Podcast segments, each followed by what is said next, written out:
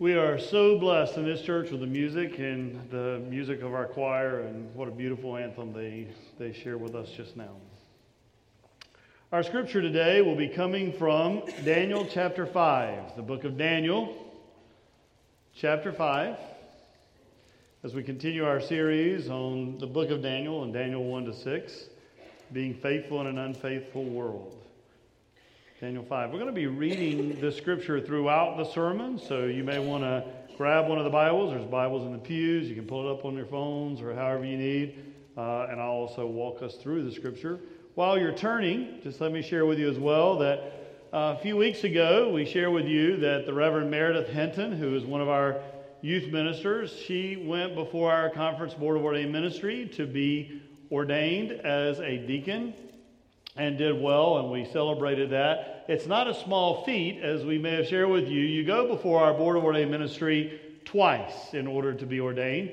The first time is about the time you're finishing up seminary or you've completed seminary. You have to complete about 70 pages worth of papers that, that you write and uh, answering specific questions that they are asking. And you also have to preach a sermon that's videoed, and you have to send in the manuscript of that and your plans for it teach a Bible study, video that, send in, you know, your notes from the Bible study, your plans for it, answer all kinds of theological questions, questions about your calling and leadership, etc., and then go for an extensive interview. An interview where you interview for a while, you take a break, come back and keep going, and they can ask you anything about anything. So we were proud of Meredith, and then this past week, the Reverend Amy Hutchison, our evangelism pastor, went for the first phase, the, uh, which is called commissioning phase, the, the first time you go before the board. And she went through the board, interviewed, submitted her papers, and she too was approved. So she will be commissioned as well in June at our annual conference. And so we celebrate with Amy. When you see her, make sure you share with her congratulations as well, because again, um, it's no small feat. And very stressful time, and she is very much relieved, and we are grateful for her ministry. Will you pray with me? Almighty God, we give you thanks for your holy word and for the privilege of studying it together. And now, as I stand before these, your people, I pray that this would be your message and not my own through the name of Jesus Christ. Amen. Belshazzar seemed to have it made. He was the son of King Nebuchadnezzar, and he had inherited this amazing empire that his father had helped to build the Babylonian Empire. What a massive empire! You might remember how Babylon had come in and conquered the northern kingdom of Israel, the southern kingdom of Judah as well, and, and then destroyed Jerusalem and destroyed the temple in Jerusalem. Took the people and exiled them all across the land. It was known as the Babylonian captivity, that time where, where the people of God were dispersed around. But it wasn't only Israel. Just look at the map, maybe in the back of your Bible. The Babylonian Empire was massive. And Belshazzar inherited it all.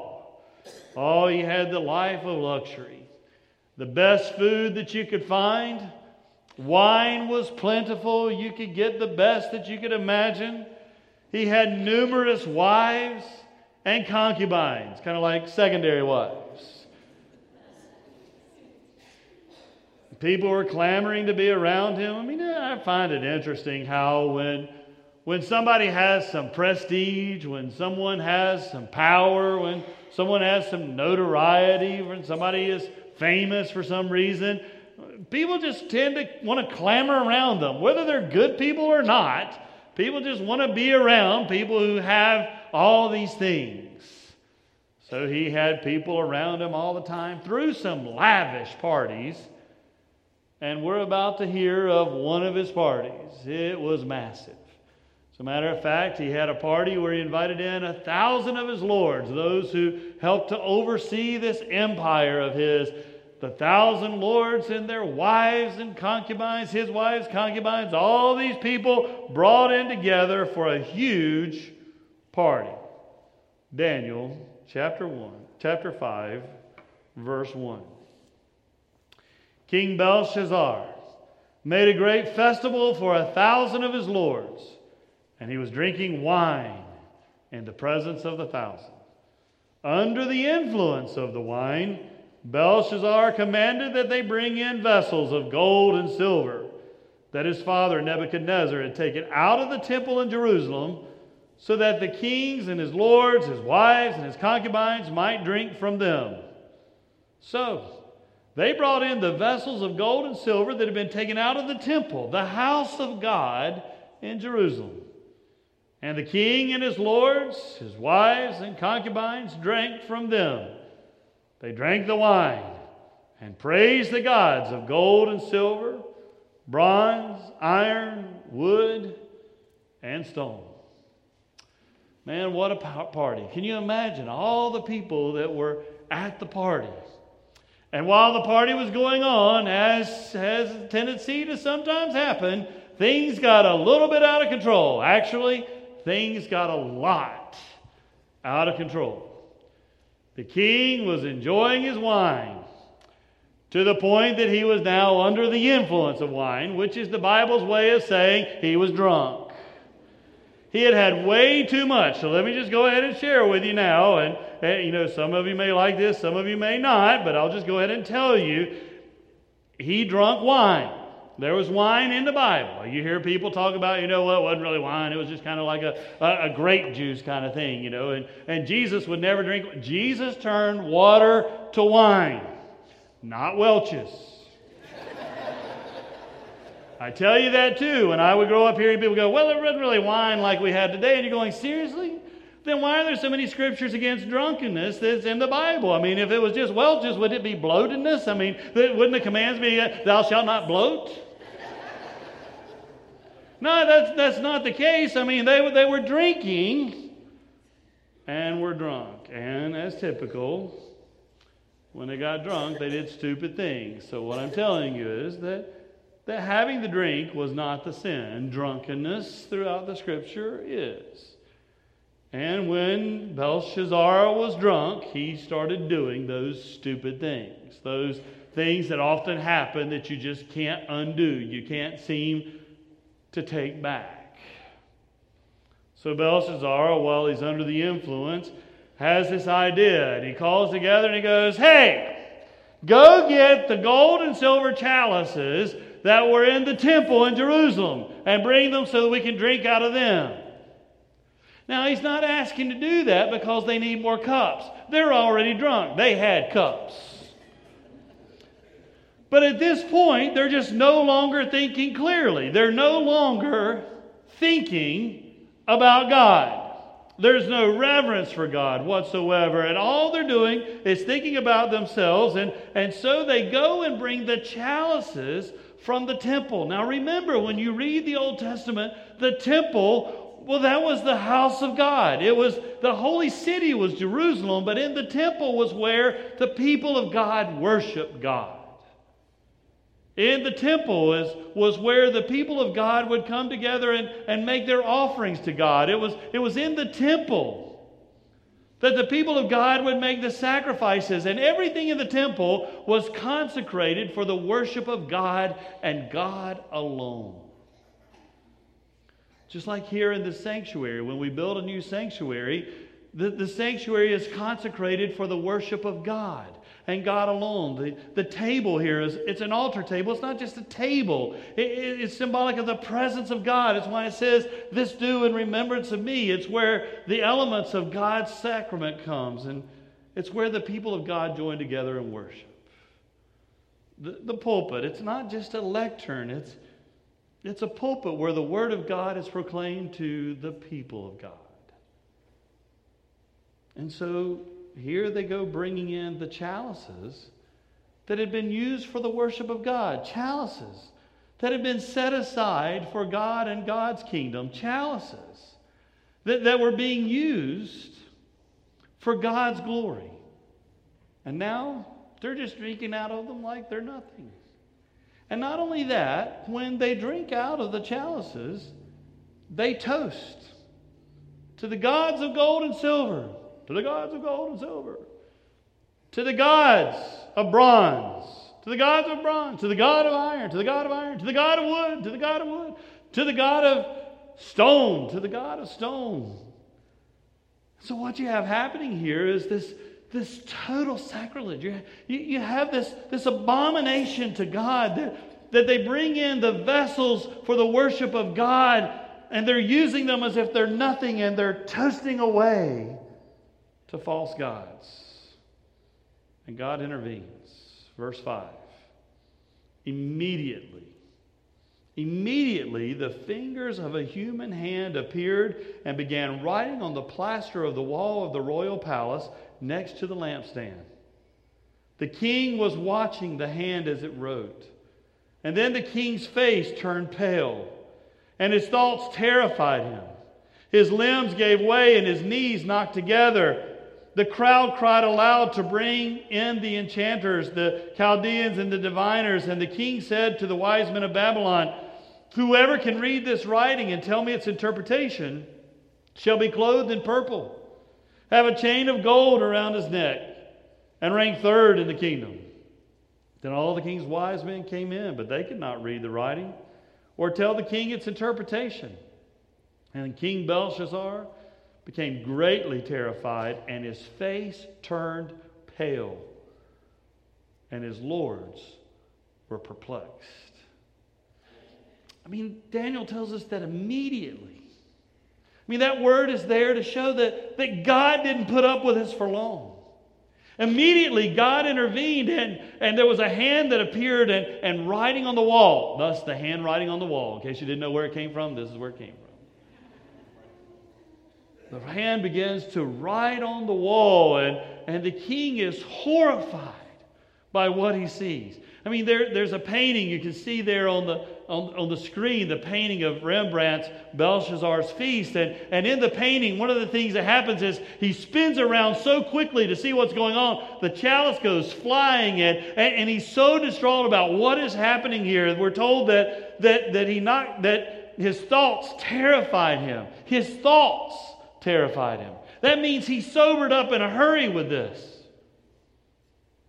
He turns pale and his limbs failed him and he's trembling and he, he cries out for the enchanters and, and the Chaldeans, the magicians, the diviners. If anybody can tell me what that means, if, if anybody can read that and interpret it to me, well, I will bless you. I'll take care of you. I, I will, I'll give you purple. I will clothe you in purple. Purple was a color of royalty. It's a color of dignity. Most people in biblical times, they, they couldn't afford to have their clothes dyed. That's why most of the clothes are earth tone colors. It's, it's just the natural color. But to dye purple, that meant you're a person of stature and wealth. I'll clothe you in purple. I'll give you a gold necklace to wear around your neck, but it, it wasn't just a necklace. It wasn't just like, hey, I'll give you a necklace. It was actually a collar that went around the neck that said, This is a person of rank and stature. This is a person who's been set apart. And the king said, And I'll make you third. I'll make you third in the kingdom. He really wants to know, but, well, they come in and they look at it the diviners, the magicians, all the Chaldeans, all the people try to come in, enchanters, and tell him what it means, but they couldn't. I mean, these people are proving themselves to be kind of worthless, aren't they? I mean, don't you remember in chapter 2, when we read chapter 2, and Nebuchadnezzar had a dream, and he called in the diviners, the enchanters, the magicians, and all the others, and said, You know, can you tell me what the dream was, and can you tell me what it means? And, and none of them could do it, so they had to bring in Daniel. Daniel's the one from God who is able to interpret. And then just last week in chapter 4, in chapter 4, once again, Nebuchadnezzar had a dream and, and, and he called in the enchanters, the magicians, the diviners, and the Chaldeans. And, and once again, they were unable to interpret what it meant. And, and so you know, they, they can't explain it. They had to bring in Daniel. Here we go again. There's the handwriting on the wall, and, and the new king calls in the diviners, the enchanters, the magicians, the Chaldeans, and, and once again, they can't tell what it means. Because people who believe in falsehoods can't help you. False people with false beliefs won't help you. Well, Look what happens. Verse 10. The queen, when she heard the discussion of the king and his lords, came into the banqueting hall. The queen said, O king, live forever. Do not let your thoughts terrify you or your face grow pale. There is a man in your kingdom who is endowed with the spirit of the holy gods. In the days of your father, he was found to have enlightenment, understanding, and wisdom like the wisdom of the gods. Your father, King Nebuchadnezzar, made him chief of the magicians, the enchanters, Chaldeans, and the diviners because an excellent spirit, knowledge, and the understanding to interpret dreams, explain riddles, and serve solve problems were found in this Daniel, whom the king named Belteshazzar. Now let Daniel be called, and he will give its interpretation. Most biblical scholars argue that this is the queen mother. It's not his wife, it's not one of his wives, but rather is the queen mother. Why? Because she has all this knowledge about his father and his father's kingdom. Not somebody who was brought into the picture, but rather someone who was there. Don't you remember your father when your father went through these times? So the queen mother is trying to explain to him, son, when your father was having issues and he called in all these people, they couldn't help him either. But there's a man by the name of Daniel, and he has this amazing gift, and, and Daniel's still in your kingdom. We'll bring him in. Now, the heart of the story. Verse 13. Then Daniel was brought in before the king, and the king said to Daniel, So, you are Daniel, one of the exiles of Judah, whom my father the king brought in from Judah. I've heard of you, that a spirit of the gods is in you, and that enlightenment, understanding, and excellent wisdom are found in you. Now the wise men, the enchanters, have been brought in before me to read this writing and tell me its interpretation, but they were not able to give the interpretation of the matter. But I have heard that you can give interpretations and solve problems. Now, if you're able to read the writing and tell me its interpretation, you will be clothed in purple, have a gold chain around your neck and rank third in the kingdom. Then Daniel answered in the presence of the king, Let your gifts be for yourself, and give your rewards to someone else. Nevertheless, I will read the readings of the Most High. I will read the reading of the writing to you and let you know the interpretation. O king, the Most High God gave your father Nebuchadnezzar kingship, greatness, glory, and majesty. And because of the greatness that he gave him, all peoples and nations and languages trembled and feared before him.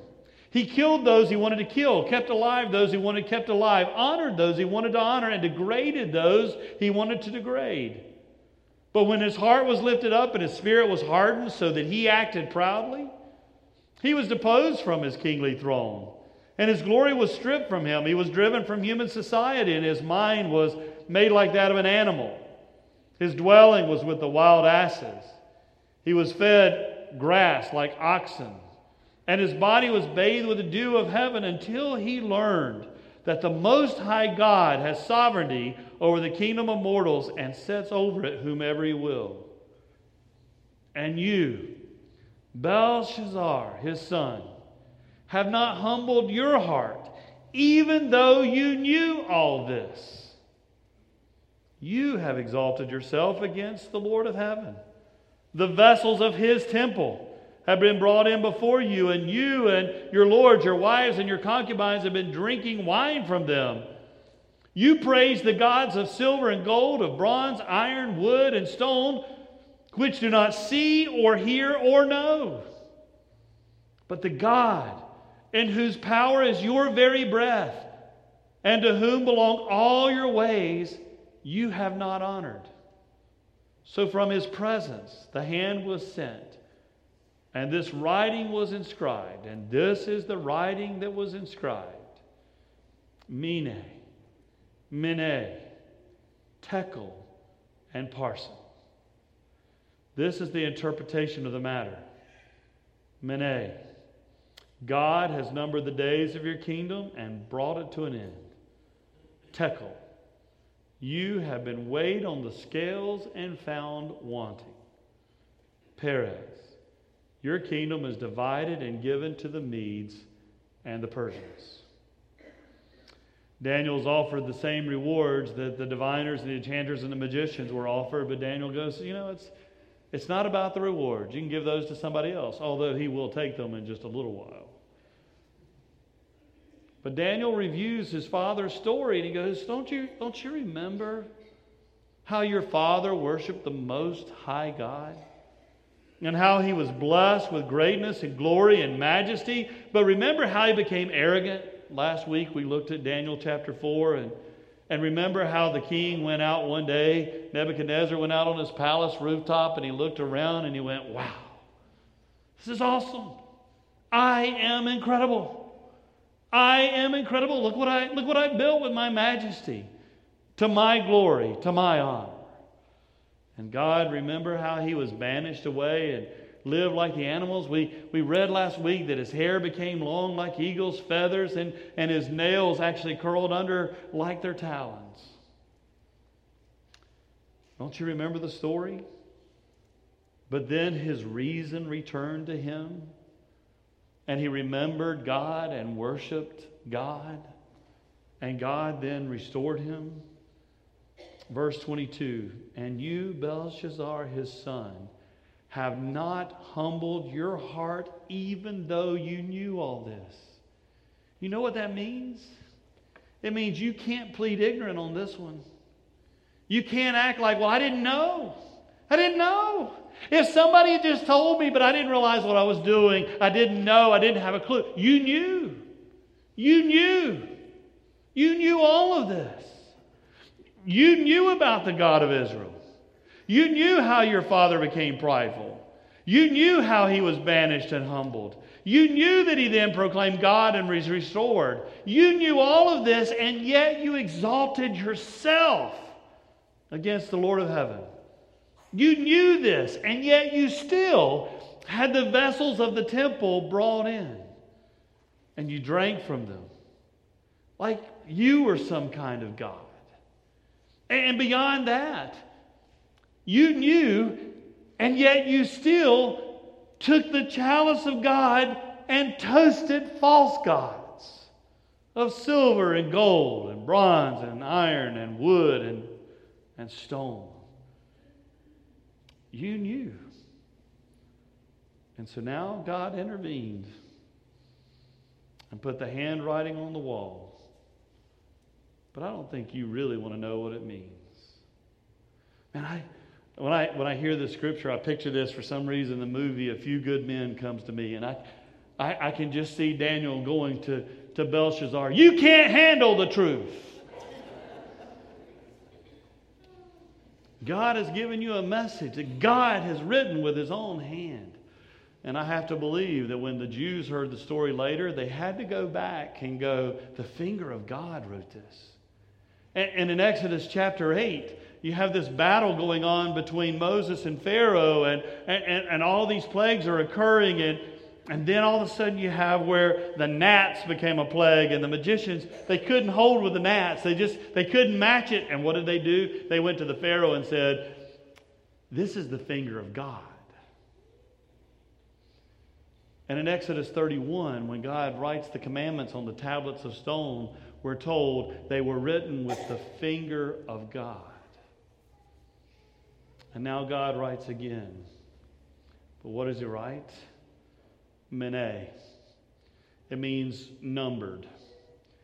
And so Daniel says, Your days are numbered. Your kingdom is coming to an end. Tekel. That word means weighed. You have been weighed on the scales and have been found wanting. Parsin. The word means to divide. Your kingdom will be divided between the Medes and the Persians. Some of you may have actually seen the movie A Knight's Tale. it's an interesting movie where, you know, there's this young guy, his name is, you know, William Thatcher, and, and he's a peasant boy. And, and, he grows up so poor, and, and now that he's a young man, he's just so tired and frustrated with trying to just to get enough money to, to buy some food and, and to make a living and, to, and just to be able to survive. And, and one day the opportunity comes for him to begin to, to pose as a knight. And, and so he, he starts entering jousting, and, and since he's posing, you know, that who's going to know who he really is? And, and so he, he takes on this name and, and begins jousting, but he has an adversary. Count Adhemar. He was one arrogant gentleman. He was his adversary when it came to jousting. He was his adversary as well when it came to the young noble woman who had caught their eye. And regularly, Count Adhemar looks at the young William and judges him and says, from Daniel 5, You have been weighed, you have been measured, you have been found wanting. In the end, he will eat those words. But what powerful words to look at someone and share this is the message from God. You have been weighed on the scales, and you have been found wanting.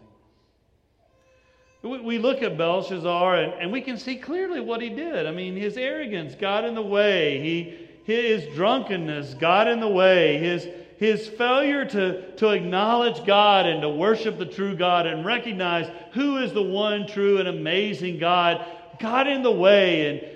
And, so he sinned again and again and again. And now God says, You've been weighed. You've been weighed on the scales. You're found wanting.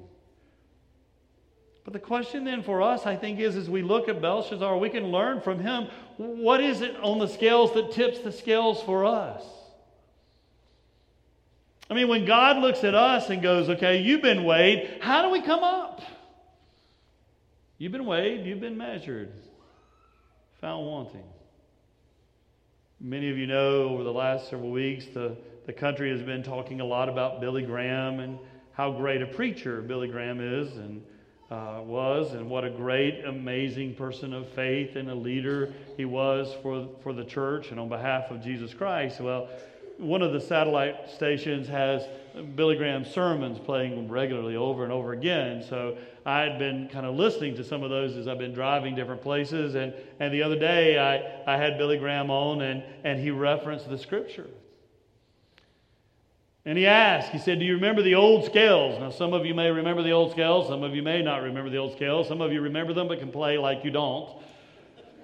But you remember the old scales that kind of balanced, and, and so you would put weight on the scale, and then you would pour the grain or whatever to balance them out. And, and, and so he said, you know, the problem here is, is that our sin was so heavy that it weighted down the scale, and, and there was nothing we could do. We just didn't seem to have any ability to balance things back. And, and so we've been weighed and found wanting. And there was nothing we could do to tip it. And then Billy Graham says, however, by God's grace through Jesus Christ. The finger of God that wrote also is willing to place his hand on the scales and tip the scales back in our favor. Nothing we could do to make it up. But God, through God's grace in Jesus Christ, if we will accept Him, if we will believe in Him, if we will follow Him, if we will bow to Him, and, and if we'll put away our false gods, and, and if we'll put away all the things that stands between us and God, God is willing, by His grace, to put His finger on the scales and balance it for us. So, what is balance for us? What is the sin that holds us up? Well, if you read the rest of the story, there's only a couple of verses left. Belshazzar gives Daniel the purple clothing, the necklace around his neck, makes him third in the kingdom. But that night, Belshazzar dies. And his kingdom is divided between the Medes and the Persians. Well, the story doesn't have to end that way for us. We're walking with Jesus once again to the cross in this season of Lent. Because God, God was willing to take his finger and tip the scale. The question is now will we receive this amazing gift of God's grace? Because nothing can tip the scale but the blood of Jesus, a gift for us to receive if we will. Will you pray with me? God, we can learn from the sins of others. When we see other sins like Belshazzar's, they're obvious. We can point them out. We see where he was weighed and measured and found wanting. But God, we have been weighed on the scales as well and found wanting. But God, we pray that you would look into our lives and help us to name our sin. Help us to name that which stands between you and ourselves. And God, we pray that you would then forgive us. And by your grace, place your finger on the scales and tip them into our favor. We can't do it. Nothing we can do. But by your grace, you can. And God, we praise you for loving us enough to tip the scales to the grace of Jesus Christ. And we receive your grace into our hearts. In his precious name, amen.